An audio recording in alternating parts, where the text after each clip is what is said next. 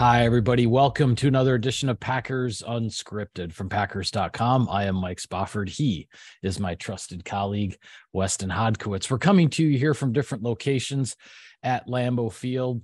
And Wes, OTAs are underway this week for the Green Bay Packers. And not long after we get done recording this episode, we will be headed out to the practice field for the one OTA per week that is open to the media. That is uh, later today. And we have a lot to talk about in terms of storylines, things we'll be watching for over the next few weeks when we do get to watch practices.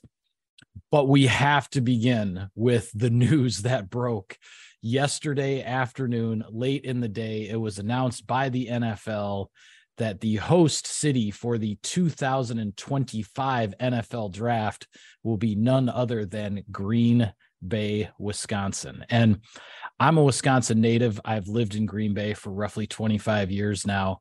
You are a Green Bay area native. You grew up here. You have lived here your entire life. You went to college here, all of that. Tell me what this means to a Green Bay native for an event of this magnitude to be coming to Northeast Wisconsin. So after the announcement was made, Mike, and it obviously was fast and furious uh, following the owners' vote in Minneapolis on Tuesday night. I should say Monday, Monday night. night. Sorry, Monday, yeah. getting my days mixed up already. I I thought back to my grandfather, my late grandfather, who passed away in 2015, and he was the one when the whole referendum was happening about the atrium, you know, and, and Bob Harlan practically knocking on doors, trying to get drum up, you know, interest and support for, you know, the the sales tax changes, the amount of money that was going to be pumped into Lambeau Field.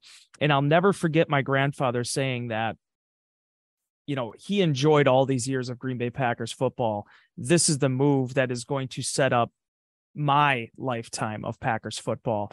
And it, it was so true because not only did the atrium become uh, a huge success and the renovations. I think honestly at lambeau field have set the standard for the national football league and how you can have a stadium and hold true to your character and your history but also continually improve it right? And then we saw titletown go up and we've seen the Resch Expo go up across the street. We've seen green bay grow in so many ways mike and for it to finally culminate in an NFL draft coming here I just thought about how exciting the last 12 months have been for Packer fans to finally go to London for a game, uh, the last team in the international series. Mike, that wasn't because the NFL wasn't interested in it. It's because every right. away team in the National Football League wouldn't let the Packers go. Right. This is the home of professional football. This is one of the pillars of this league. There's never going to be a Super Bowl here, unless you and I both know that. But the fact that the NFL draft can come here is honestly just as big in my mind. And talking to people, friends, uh, Packers fans, Packers writers, Packers bloggers uh, on Monday night, you can see how excited they are. I think everybody's thinking about how this isn't just going to be a three day celebration of the NFL draft. It's going to be a three day celebration of football. Honestly, a whole week long celebration of football. Yeah, it's going to be really exciting to see, and it's it's kind of hard to process right now that we actually have two entire football seasons to play and to cover and to talk about and everything before we get to this 2025 NFL draft, and we don't even know exactly all the the logistics and machinations of how this is going to work in terms of how's Lambeau Field going to be involved. You have Titletown across one street, you have the Resch buildings across the other street. Everything's going to be, you know, in use i think in some yeah. way shape or form. We just don't know all the details and and how that's going to and, shake out just yet but it's it's it's really going to be something. When you you look at what has happened the last couple years the the crowd that has been seen on television for the draft especially for those first two rounds on thursday night and friday night and uh, and to think about uh, think about that kind of atmosphere going on as you said a celebration of football here in green bay and surrounding lambeau it's going to be pretty awesome well, and I want to just mention that quick. I didn't mean to try to jump in there, but the, the fact is, I know there are a lot of people nationally and people saying, well, is there infrastructure, is the infrastructure in place? Is Green Bay big enough for it?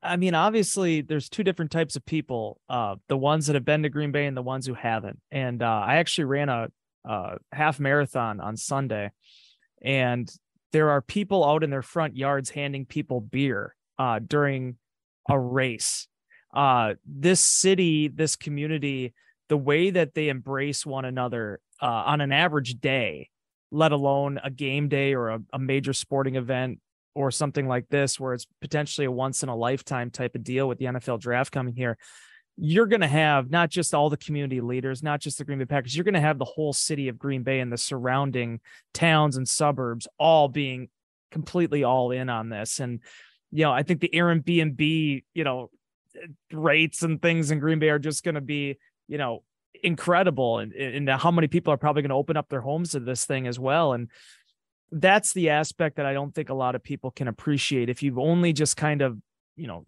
just sort of dropped in and, and tried to offer an analysis here. I think back to 2011 too, Mike. You were well in time, you know, entrenched in your role as a Packers writer.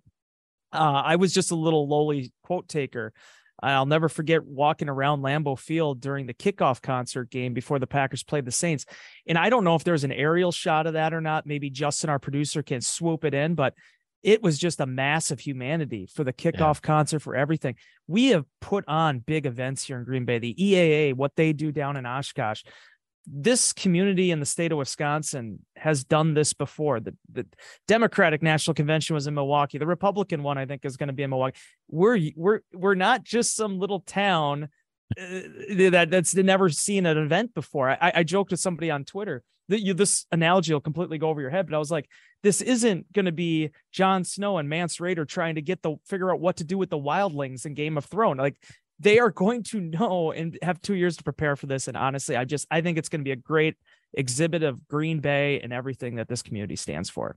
Yeah, we will have a lot to talk about in uh, in the coming years, uh, certainly, especially after the 2024 football season ends, and then everything in the NFL will be looking forward to that 2025 draft. But I do want to get to the storylines, things we'll be watching for in OTAs as the Packers hit the practice field here for the next few weeks. Um, I will take care of some sponsor business first, however. Sirius XM NFL Radio delivers hard hitting analysis and up to the minute NFL news that true football fanatics need 24 7.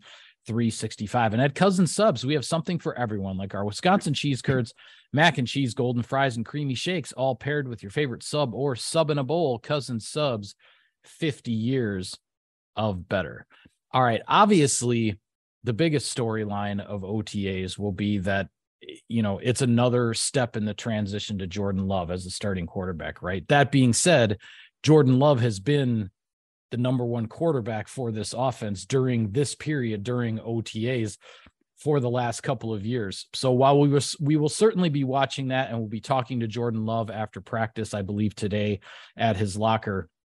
I want to hit on some other things. Um, just in, in general, and I made this comment in the inbox the other day as far as okay, what as a reporter, like what do you look for when you go to the practice field at OTAs? Like, what are you watching for? And in a very general sense, the first couple of things I look for are one, where are the rookies uh, and particularly the draft picks lining up in terms of where's their spot on the depth chart as things start right now? Is there anybody who's working with the first units when they go 11 on 11 we may see lucas van ness doing that. We may not. I don't know. Um, are they are they with the twos when the twos take the field? Are they back with the threes? So it's a matter of you know and you don't put a whole lot of stock in. It it's their first practices other than rookie minicamp in the nfl but you make those mental notes.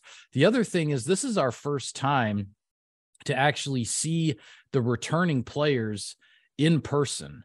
And you always talk about and you hear about the jump from year one to year two that NFL players can make. Well, the first thing that we sometimes notice is a player whose body physically from year one to year two looks different. It's sort of like, wow, that guy, like he grew up really fast, so to speak. Right. And I don't mean to disparage anyone who comes into the into the NFL as a young man, but you know what I'm talking about. There are guys whose bodies will look different than they did as rookies. They've had an off season to rest and recuperate and then train and get ready for uh, for this time. So those are a couple of, of the things in a general sense that I'll be I'll be watching for as we get a chance once a week for the next 3 weeks to see the players on the practice field. Yeah, and it, it can go a variety of different ways too, Mike. I think about Aaron Jones two summers ago when he cut out candy and he comes back and just looked lean and healthy and strong. I mean, like the guys have to figure out what works best for them. I'm guessing uh, because of Jason Vrabel's comments last week, Samori Toure is going to be a very popular player in the locker room the next few days. You know, Vrabel, right. the receivers coach, mentioning that uh, you know he looks like a completely different guy right now. Uh, but for me, I mean, the biggest storylines that I think I'm going to be tracking, as you said, you pay attention to where the rookies are, but it doesn't mean everything, right? Um, I am curious to see what they do with Lucas Van Ness because realistically, I think the only other person that potentially could be running with the ones right now is, you know, JJ and Enagbare, and he's only in his second year. So it, it conceivably, you know, Van Ness could be in that role across from Preston Smith right off the bat, kind of like Darnell Savage in 2018. But the other thing I'm very interested to see play out is defensively.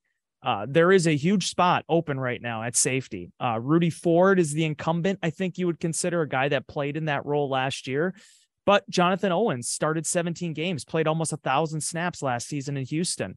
Tarvarius Moore has been in that role. Innis Gaines played down the stretch last season. Uh, we've talked a lot about that wide open competition at safety. That's going to be a, probably the biggest one defensively to kind of keep your eye on.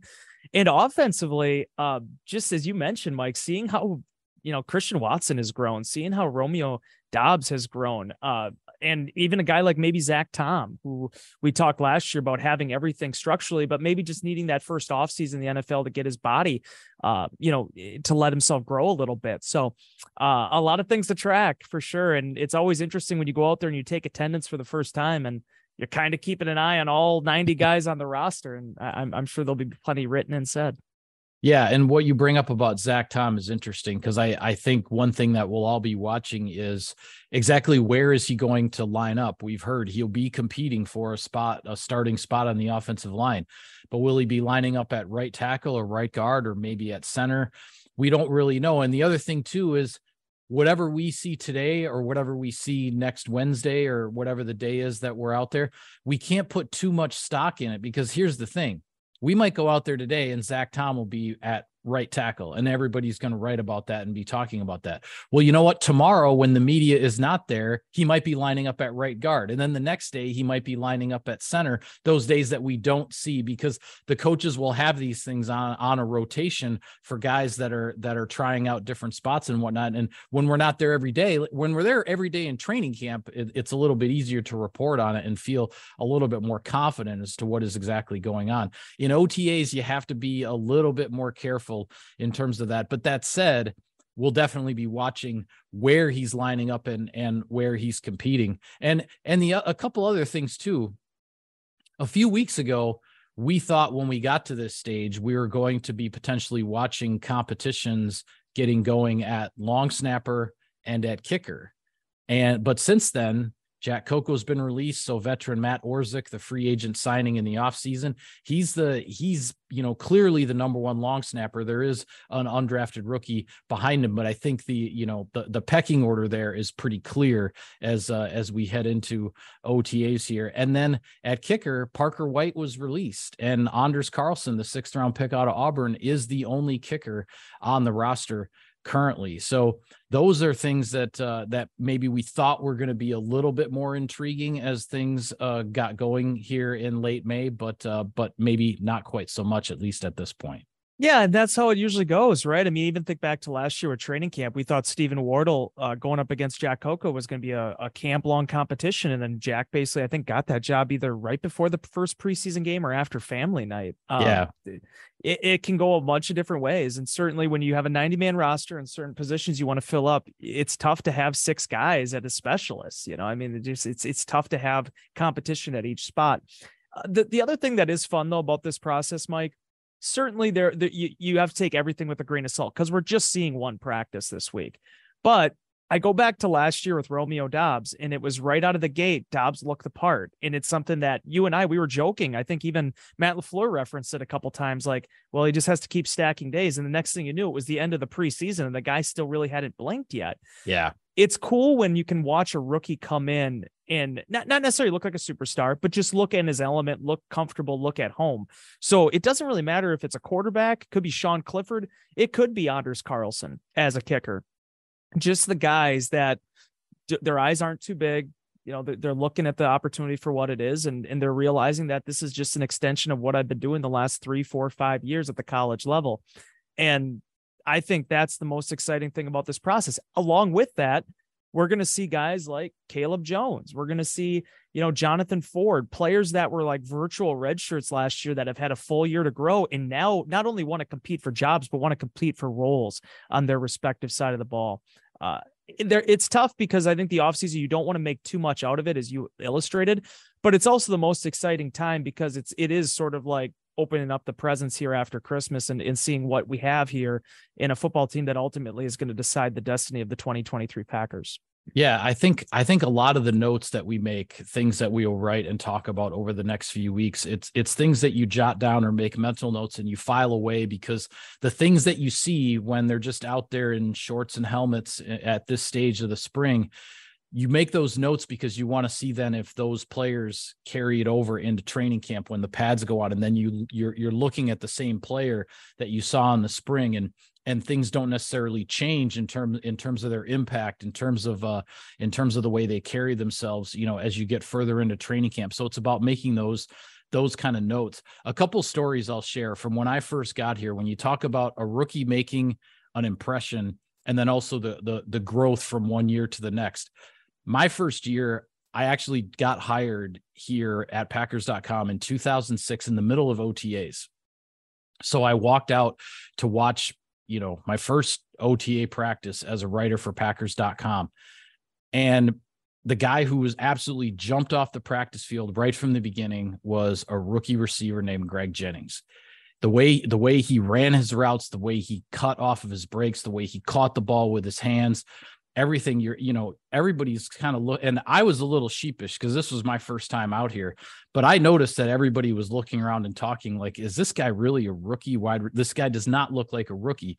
Everybody files that away and then you wait and see in training camp when the pads go on when the pre when he's out there in the preseason games does he still look like the same guy? Obviously greg jennings did still look like the same guy. He was a rookie wide receiver who was ready to go from the jump. The other story i'll share is 2007, I distinctly remember coming back. Now, this would have been after the whole first year of Mike McCarthy as the head coach, with Tom Clements as the quarterbacks coach, and the whole quarterback school in the offseason. They would have done it in 2006 and then again in 2007, leading into OTAs.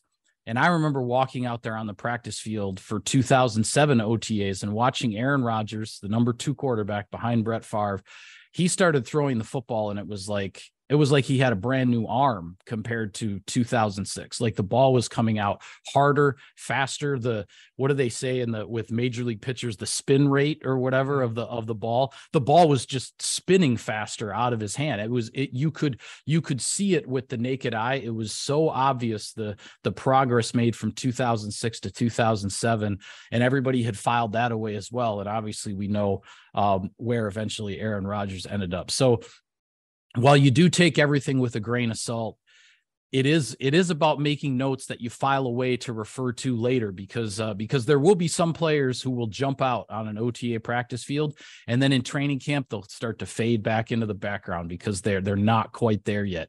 There are other guys who will jump out on an OTA practice field and then you start to see it again in training camp and in the preseason games and those are the ones who uh, who you know have a ch- real chance to stick around. Yeah, and then I'll close on this too, Mike. I mean, I again, we're not there yet, but I go back to minicamp in 2021, June 9th, when Jordan Love had at that time the best practice he'd had as a Packers quarterback. Aaron Rodgers, as you mentioned, wasn't in town at that point.